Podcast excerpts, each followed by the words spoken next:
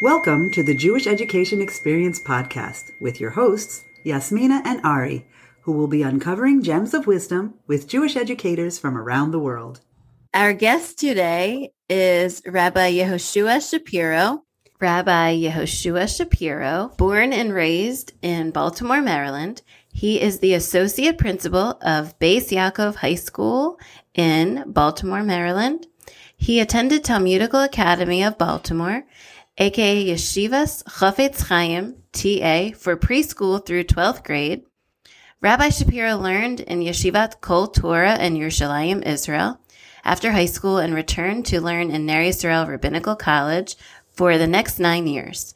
And he received his smicha ordination from the Rosh HaYeshiva Harav Y.Y. Ruderman, Zichrono Libracha, he earned a Bachelor of Arts majoring in accounting from Loyola College in Baltimore, Maryland.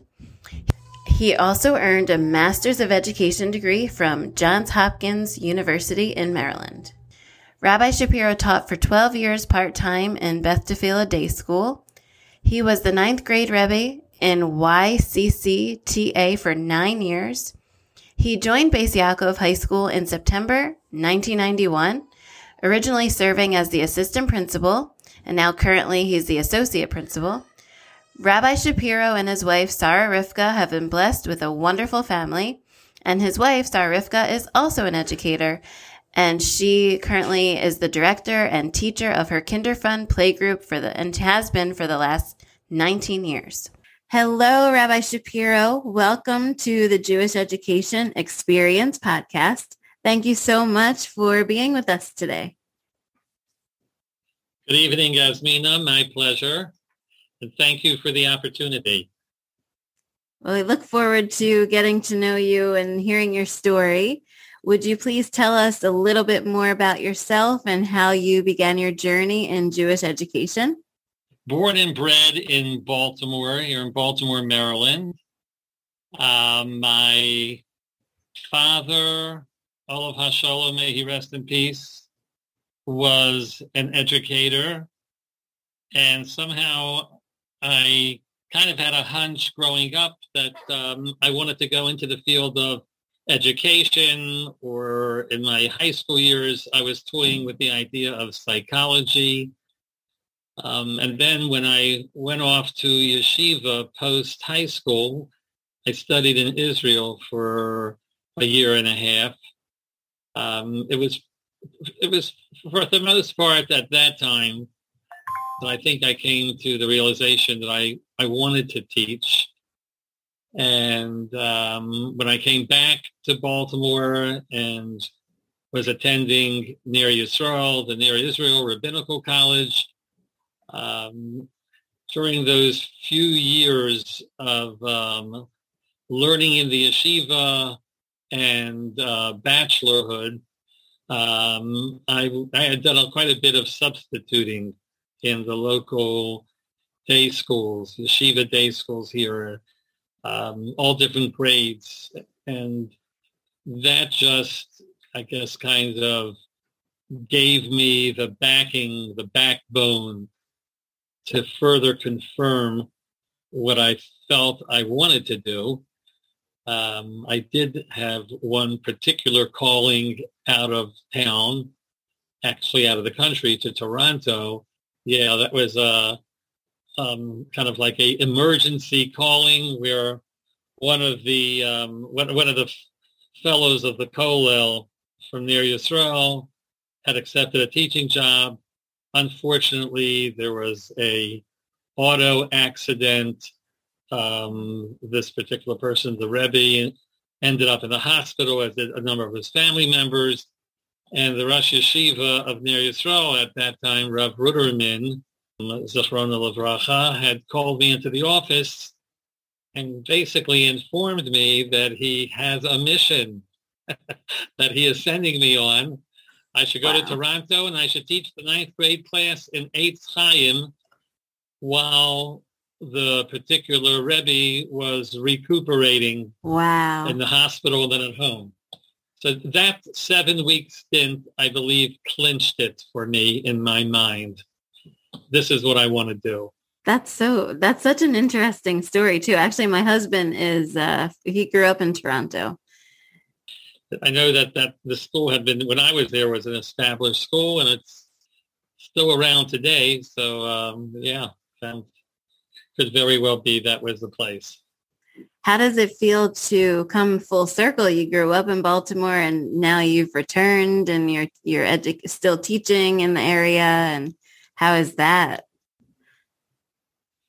Um, yes, it's uh, sometimes it's actually fun because there are names of parents, um, even grandparents. Sometimes when I'm in a bold mood um, and feeling more confident than others, I might even say, hey, I remember your great grandfather. Although I'm quick to tell them that the numbers don't match up. How could I? I'm not even that old.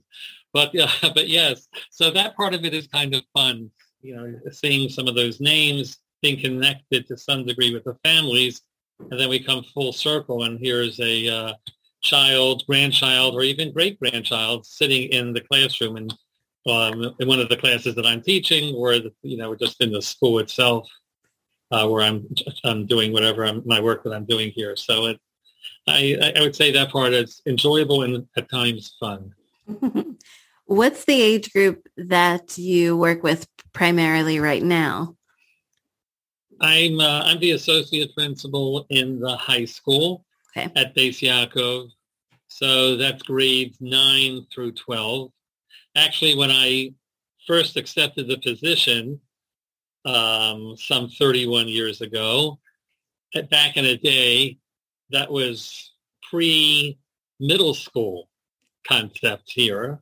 Wow. Um, there had been middle schools in the country, but it, the idea had not yet resonated with with Beis. So back in when I came here, actually, the high school was considered grades seven through twelve. Yeah, and, and that's actually the way it was when I was growing up as a kid. That's you know, elementary was through the sixth grade, and then there was high school, and it was kind of divided. A lot of schools had junior high and senior high. Junior high was 7, 8, 9. Senior high was 10, 11, 12. Uh, but here in Beis Yaakov, they had high school 7 through 12. Uh, the numbers of the student body here have grown considerably since then. So uh, logistically, it would be hard to get by with that now uh, many ways, but uh, it's been quite a number of years now, you know, a good 25 years at least, that uh, we've had a middle school, which took us actually through grades six. I'm, I'm sorry, through grade eight. Okay. Um, grade six, seven, and eight. But not uh, relatively recently, just about three, four years ago, Beis Yaakov um, embarked on a new division and the fifth grade left elementary and joined middle school. So now the middle school consists of grades five, six, seven, eight. Okay. The high school continues to be nine through 12. So interesting. Wow. What's the student body background? Are, are most of the students coming from observant families? Most, Right. Yeah. So most of our population, almost just about all of it, I would say, are uh, identify and would say that you know they are um, Orthodox Jews. They live a Orthodox life. They're Shomrei Torah u'mitzvot, and um, that is just the overwhelming, almost everyone now, and it was not always like that in Beis Yaakov back in the day, but um, I would say since pretty much for the last several decades, that has been uh, the makeup of the population. How, do you know how many Beis Yaakov schools there are in the oh states? I, I don't. That's uh, you know an interesting question. I really don't. I, I, guess I would just say, which doesn't really answer your question, but there are quite a number. Okay. there are, you know, there are I'd say tens and tens of them. And, you know, I mean, many schools will around the country carry the name Beis Yaakov, but then there are so many other schools that although the actual name of the school is not Beis Yaakov, but they certainly, you know, identify with the Beis Yaakov philosophy, the Beis Yaakov curriculum, and, you know, I guess they would still be referred to as Beis Yaakov schools. And there are tens and tens of them, um, you know, throughout the country. Um, in, in fact, I, I, I believe that our part of our student population kind of reflect that because quite a number of decades ago, I'll say 40, 50 years ago, which is before my time here, but I think there were any number of students, girls that would be coming from certain cities, coming to Baltimore Beis Yaakov because their their families wanted them to have a Beis Yaakov type education, and it just wasn't available in some of the cities and towns where these families lived and these girls were coming from. And in the more recent decades, you just you could you know you see from well how many out of towners and where are they coming from kind of uh, uh, there's this indication that in some of these towns where 50 years ago there was no place to send a uh, someone looking for Beis Yaakov education but now in the more recent times schools have sprouted up so in, in, in that respect I, I think uh, our population and numbers are reflective of that change. Okay, that makes sense. Do you see, or um, in your experience, because I know there's quite a challenge with day schools and trying to keep people involved in their Yiddishkeit and Jewish identity. Um, do you see that Beis Yaakov, most girls who go to Beis Yaakov school tend to stay observant even as they continue on throughout their life for the most part or well I, I, I do think that for the most part that is the story you know of our girls and our students however you know our tradition is that um, we don't we're not satisfied with with a statistic you know we, we are not satisfied with the percentage numbers. So it doesn't, it almost doesn't matter how few and how small the percentage is of students who might, you know, feel challenged in that area and don't see themselves as furthering it. We, you know, we, I guess we, we, we try, we want to believe that we continue to be somewhat driven try to try to help each and every member of our student population feel comfortable with you know her religiosity and have a comfort level in keeping up with the tradition of the home that she comes from um, and sometimes just the uh, the tradition as we know it of the Orthodox Torah tradition. So I, you know, I, I, think that we we certainly have among our population some students who are who feel challenged in this area, and um, you know, life life has lots of curveballs these days. I kind of think they always did, but the nature of the curveball, the curveballs seems to be different. Um, it's not easy. I I've often told my teachers that if we had a 22nd century camera, a video camera, that we could aim at the main entrance of our door entering into the school building. If, if we had access to such a gizmo and 8.30 in the morning as everyone's coming off the, pop, off the parking lot, entering the school building, the camera is aimed at the door and videoing every student who walks in. If we had that 22nd century camera where not only do you see who the student is as she's physically walking into the building, but somehow the camera unveiled the heart and the neshama of that girl and what she experiences, what she is experiencing at home.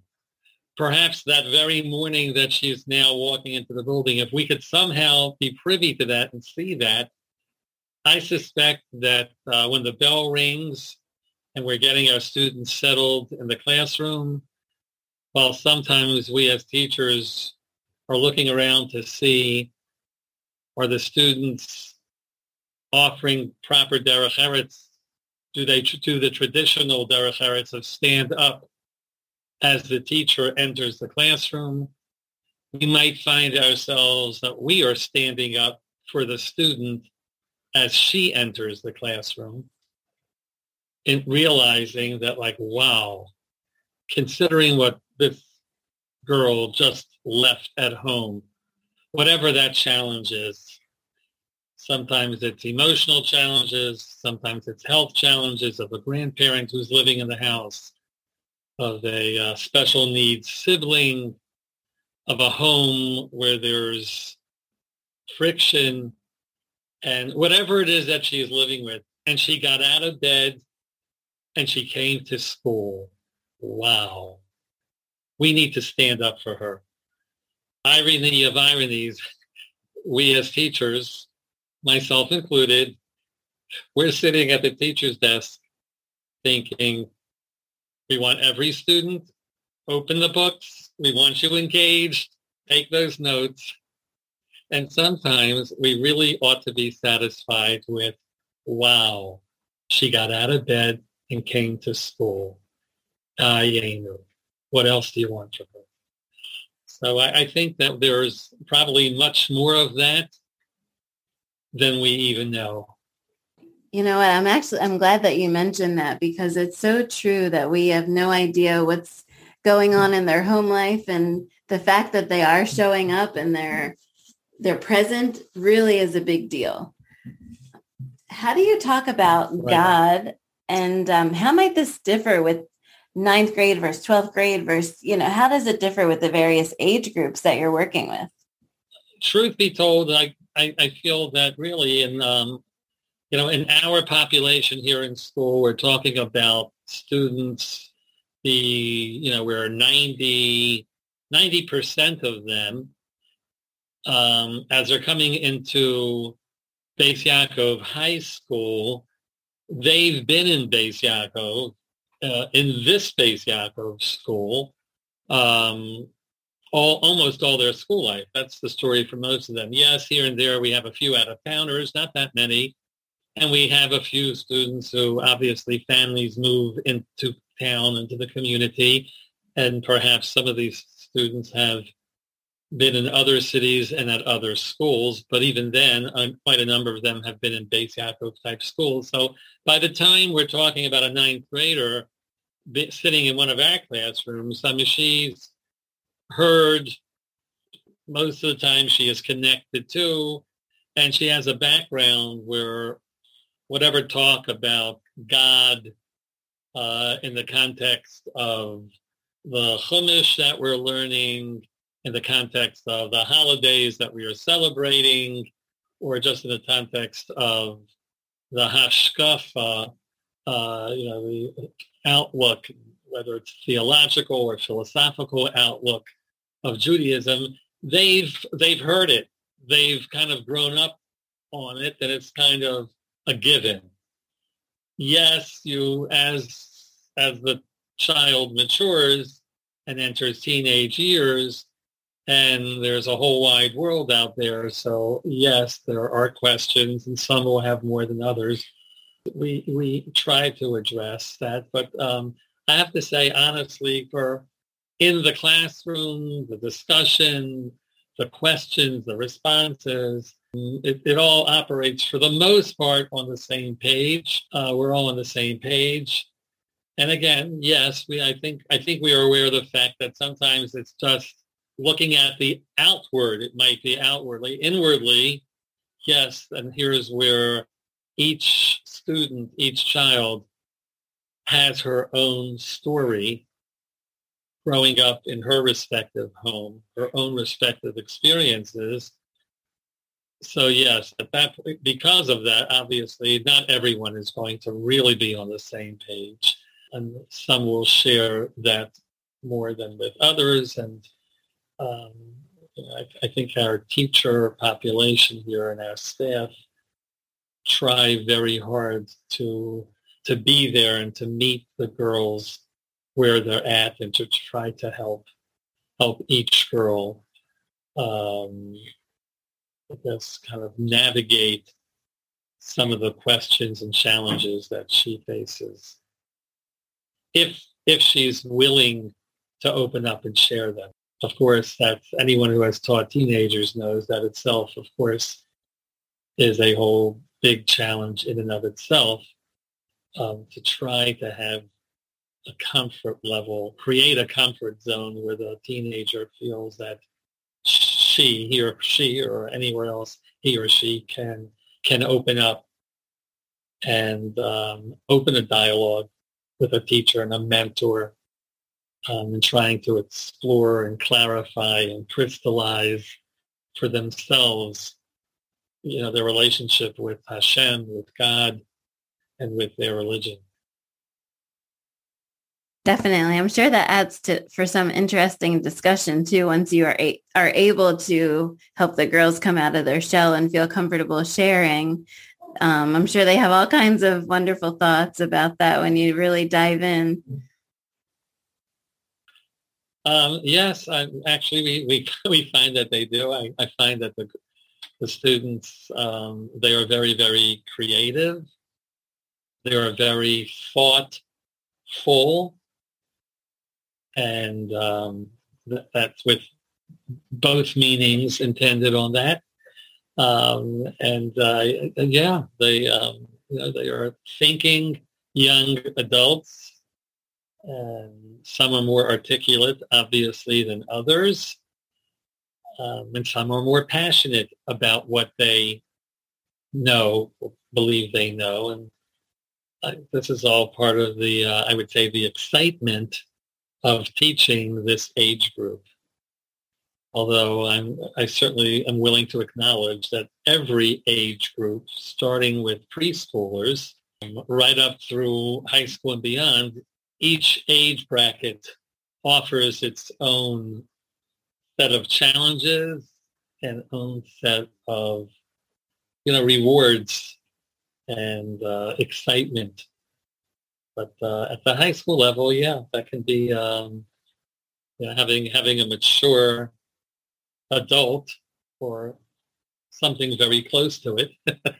um, you know, it can be um, offers opportunity for great discussion, great uh, opportunity for exercising levels of tolerance on both sides of the street. It's, it's a two-way street we the adults need to learn to be tolerant of our students and we hope we can impart to our students the uh, talent of being tolerant and opening up a mind and possibly considering other ideas. And even if the feeling is to reject them but to be able to reject them respectfully and appreciating still the other side. So this, I guess that's, I view that all as, that's all part of, of the education that we, we try to impart, the chinuch, to, uh, to our charges here in school. Well, I love that you mentioned that because that will tie right in with this question. Education or chinuch it can be a little bit of an amorphous term. How would you define education? Without going into a, a whole biblical lesson here, we do find actually in Parshas Lech Lecha, where uh, when Lot, the nephew of Avraham, was captured by the four kings, and Avraham makes the decision to engage those kings in battle so that he can try to free his nephew from the bondage of the four kings. We actually find there the term Vayorek es Chanichav, and Rashi one of the major commentaries on the Chumash, explains that the word chanichav, chinuch, which is the popular word used, actually the Hebrew term that's typically used for the word education. Rashi seems to explain that term. It's the beginning of using something new. Uh, it's like an introduction, which um, I understand and seems to be understood by the commentaries to mean that chinuch is an introduction to the learning process, but the learning process could be of life. It isn't limited to the actual learning, the book knowledge learning. It's um, even education, even I think, I believe the term education in English has a connotation of instruction, teaching, but also training, training the mind, training the psyche to kind of formulate good attitudes, which includes moral values, ethical standards, a, a sense of positivity, like all of that really I envision goes into it's uh, under the umbrella word of education of chinuch. And getting back to that Rashi, it's kind of introducing a wide, wide range of learning and interaction with the world around us, with the people in the world, and how to navigate that. That's all part of why parents, I believe, are willing to spend so much money, and especially, you know, in, in, in the world of Jewish education, we're sending our children to a private school to get that education is very, very costly. Typically, the government is not covering the monthly expense, certainly not in its entirety and, and, and it's it's for this reason parents are really looking for this wide wide range of their children being educated inculcated with um, with midos tovos good character how to behave how to interact how to be tolerant of others. And yes of course how to think how to analyze um, how to tackle a, uh, a dilemma, a problem, not just a math problem. All of that's part of education. Definitely. It, it reminds me a bit of um, Rabbi Samson Raphael Hirsch in one of his writings. He that's how he explains education and teaching, essentially teaching people about how to live their lives because in Judaism, everything is tied to how we act and how we serve Hashem. And are we um, acting like you mentioned with derech eretz? Are we treating people with respect, or are you know we uh, trying to swindle and do all these things because we think maybe we're not going to get caught? And um, yeah, it's definitely important that not only are we teaching our students Torah, mitzvot, and all these things, but even just how to be good people.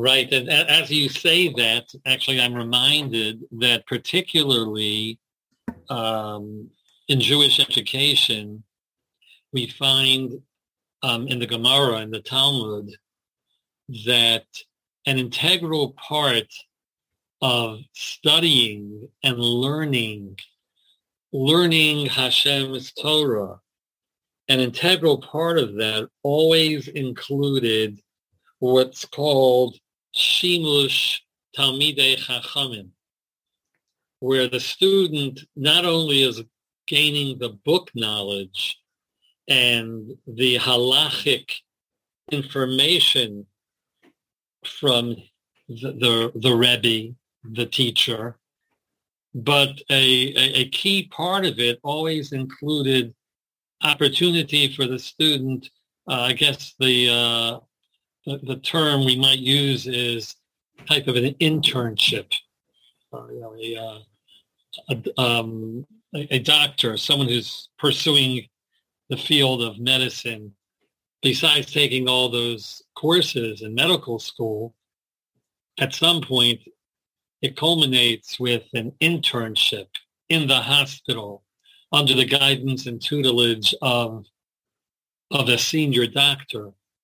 And in uh, in Judaism, in the world of chinuch in Judaism, not only is there this this component of an internship with the Rav or the Dayan, that you're talking about, advanced knowledge in um, how a Beit Din, a Jewish court operates, and a young budding halachic authority wants to get Shemush um, and be there and actually observe the whole process and the unfolding of the halachic um, formula, formulas in Jewish law, but it's even more than that. It's internship, just observing the day-to-day, hour-to-hour lifestyle of the Rebbe, of the Talmud Chacham, because of the understanding that there's so much to be learned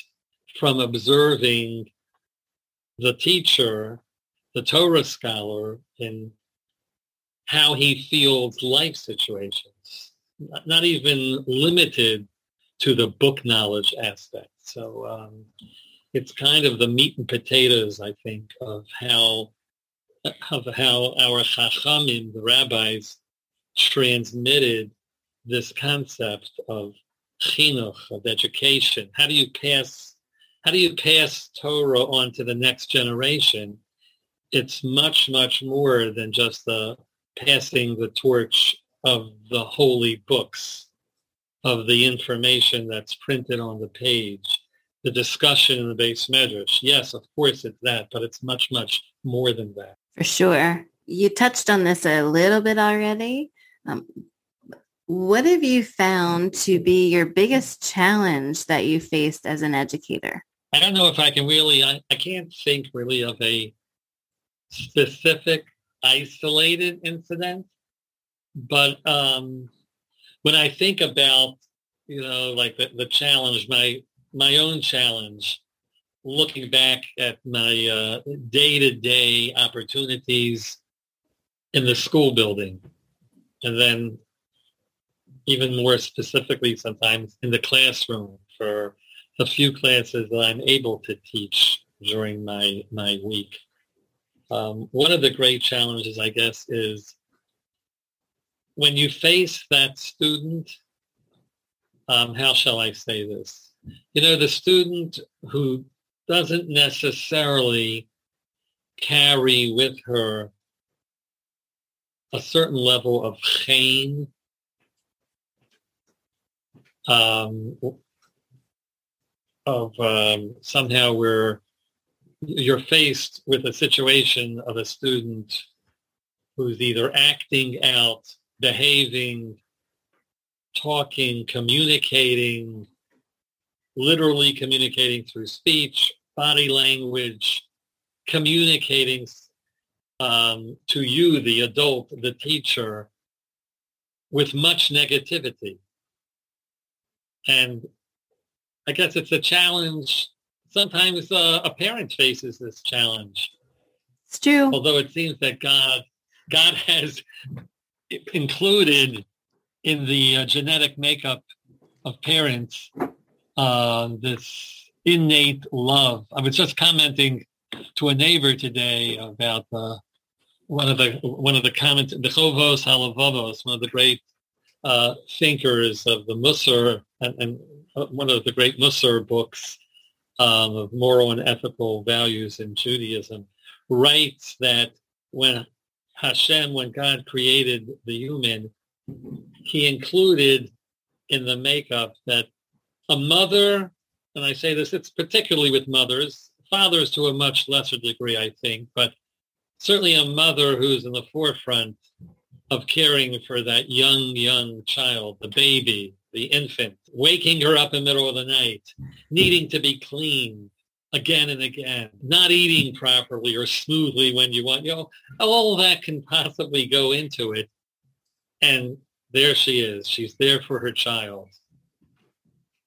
She loves that kid no matter what. Um, and again, our Masorah is that the teacher the teacher, the Mora, the Rebbe in the classroom or wherever it is really needs and ought to have a similar kind of unending love and admiration for the student. But uh, we know that it isn't, it's not always like that. We humans sometimes have to overcome the challenge and despite whatever the student may have done or said, I still appreciate my student. I still want to reach out and be there for him or for her. Um, and sometimes, in few instances, but I talk about some of the, you know, harder challenges, I sometimes think of that one in the very few instances where you're facing uh, a tough, a tough situation. And it's at times like that that I, I kind of feel like I've got to be remind remind myself, you know, it's it's not aimed Shapiro. It's not being aimed at you. I, I, have told uh, uh, uh, our teachers so many times at the end of a tough PTA meeting night, if a teacher felt felt that she, you know, she got chewed up um, by a parent, I just remember 99% of the time they weren't aiming the venom at you. It's something's going on. They're dealing with something. Sometimes it's the mere challenge or the hope and aspiration they have for their child whom they love so much that they just aren't able to see the situation clearly. And you, the teacher, ended up being the recipient of the venom. Right. Um, and I, I, I believe that that is that is true. It's not just you know words of righteousness. Oh wow, what a beautiful perspective. But it, it, it is it is that way. I believe that more times than not, that is really what the situation is like. So I guess for me, I'm thinking that's that's a challenge. That's uh, capital C at times for me. Definitely can see that as a challenge. And I think you have a good perspective though, thinking of it almost like a parent that you're, we need to remind ourselves of the love for our, our students and, and we're doing this to, to help them grow and help them learn. And if we kind of take our ego out of it, right? Right. But I, the way I like to put it is God created a world where we all know if the human gets too close to the lion's den, where the mother lion feels her cubs are under attack, you got to be prepared to be mauled to death. Definitely. so sometimes that's the perspective, uh, you know, that we have to try to uh, remind ourselves. It's not. It's not. Don't take it personally and then try to reconnect and get back, get yourself, get your student, get the parent, let's get back on track and continue a dialogue to try to, you know, to help better the situation. For uh, sure. It often, it can be done. It can be done. What advice would you give to new educators who are just beginning their journey? Um, well, well, to the world of Jewish education, I say that in a certain sense, it's kind of easy. Where recognize and remember that we're doing we're doing God's holy work. Uh, I apologize for the cliche sound of that, but that at the end of the day, that's what it is, no matter how you twist it. So I think kind of we can remember and and uh, be reminded that whatever, and it makes no difference really what discipline you are teaching. And I even would say that whether you're teaching the Limudei Kodesh, the religious studies, or whether you're teaching the general studies, uh, you know, in the core core disciplines of English, history, math, and science. If you're teaching Jewish children and you're there, you're the adult on the scene imparting education, chinuch, as we if we're talking about it and defined it earlier this evening, if that's what you are engaged in, realize that because that will empower you to appreciate the valuable work that you're doing. And then, yes, practically speaking, be prepared.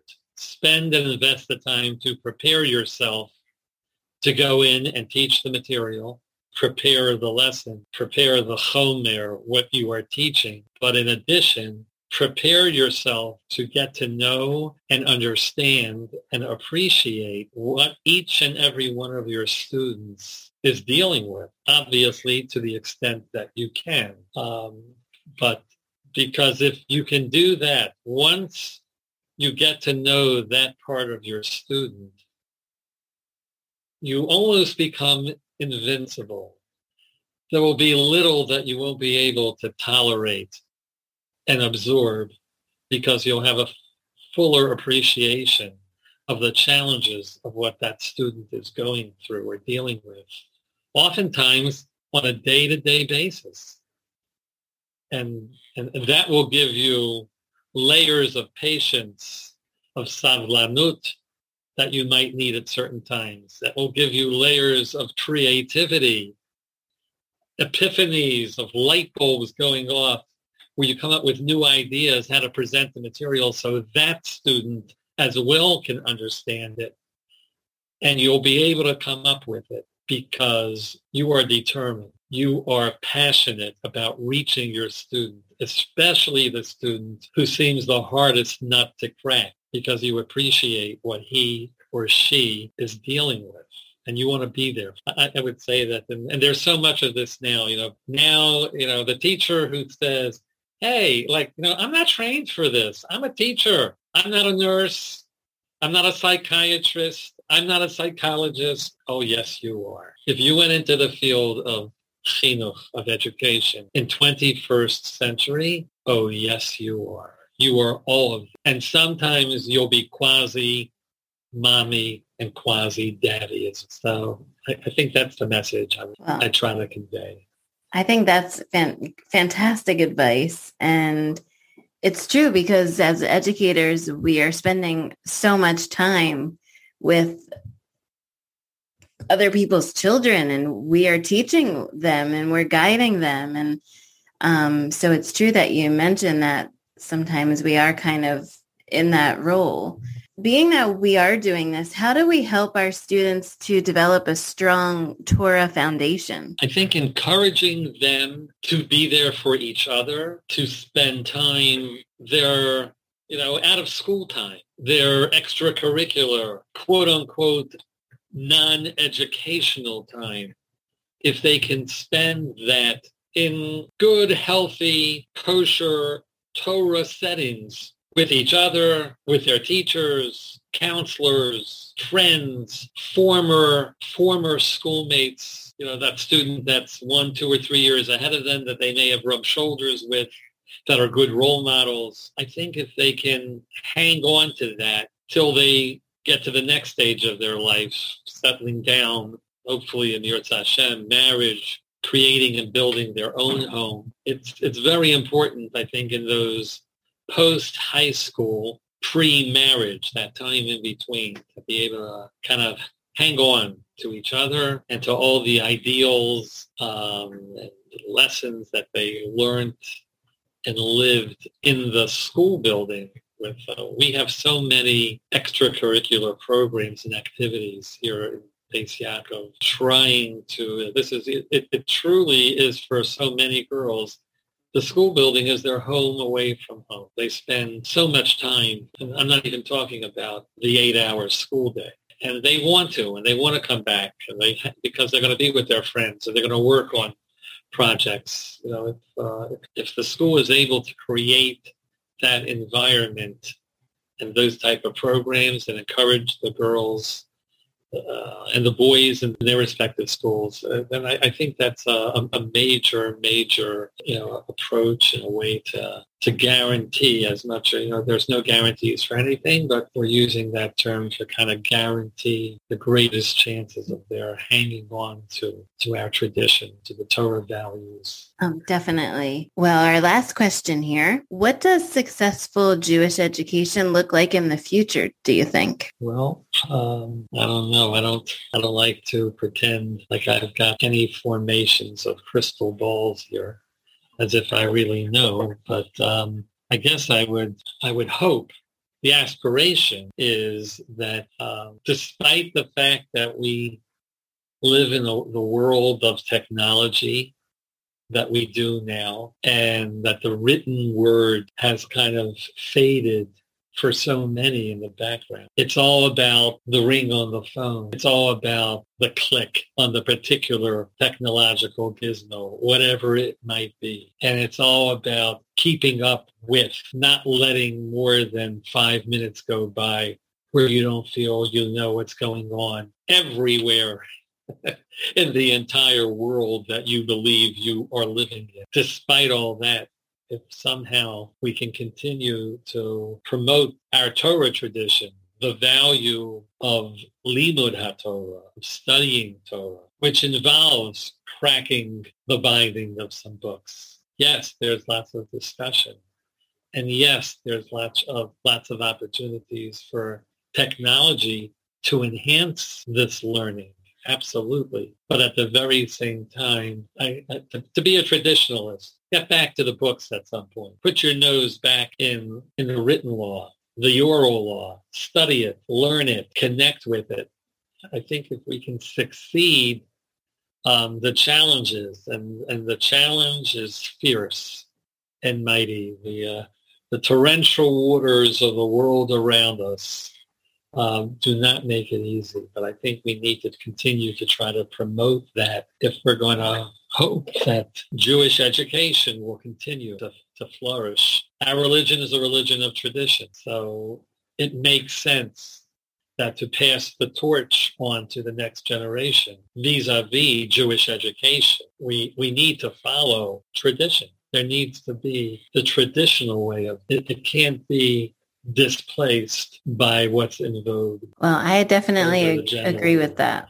I definitely agree. Well, Rabbi Shapiro, thank you so much for taking the time to sit down with me tonight and share your wisdom. Um, definitely really appreciate it. And I wishing you all the best. Thank you again so much for this opportunity um, and for giving me the time. And I wish you, um, your husband, and all the listeners out there all the best and the greatest hatzlacha, success in everything that you undertake and you want to have happen. Be well.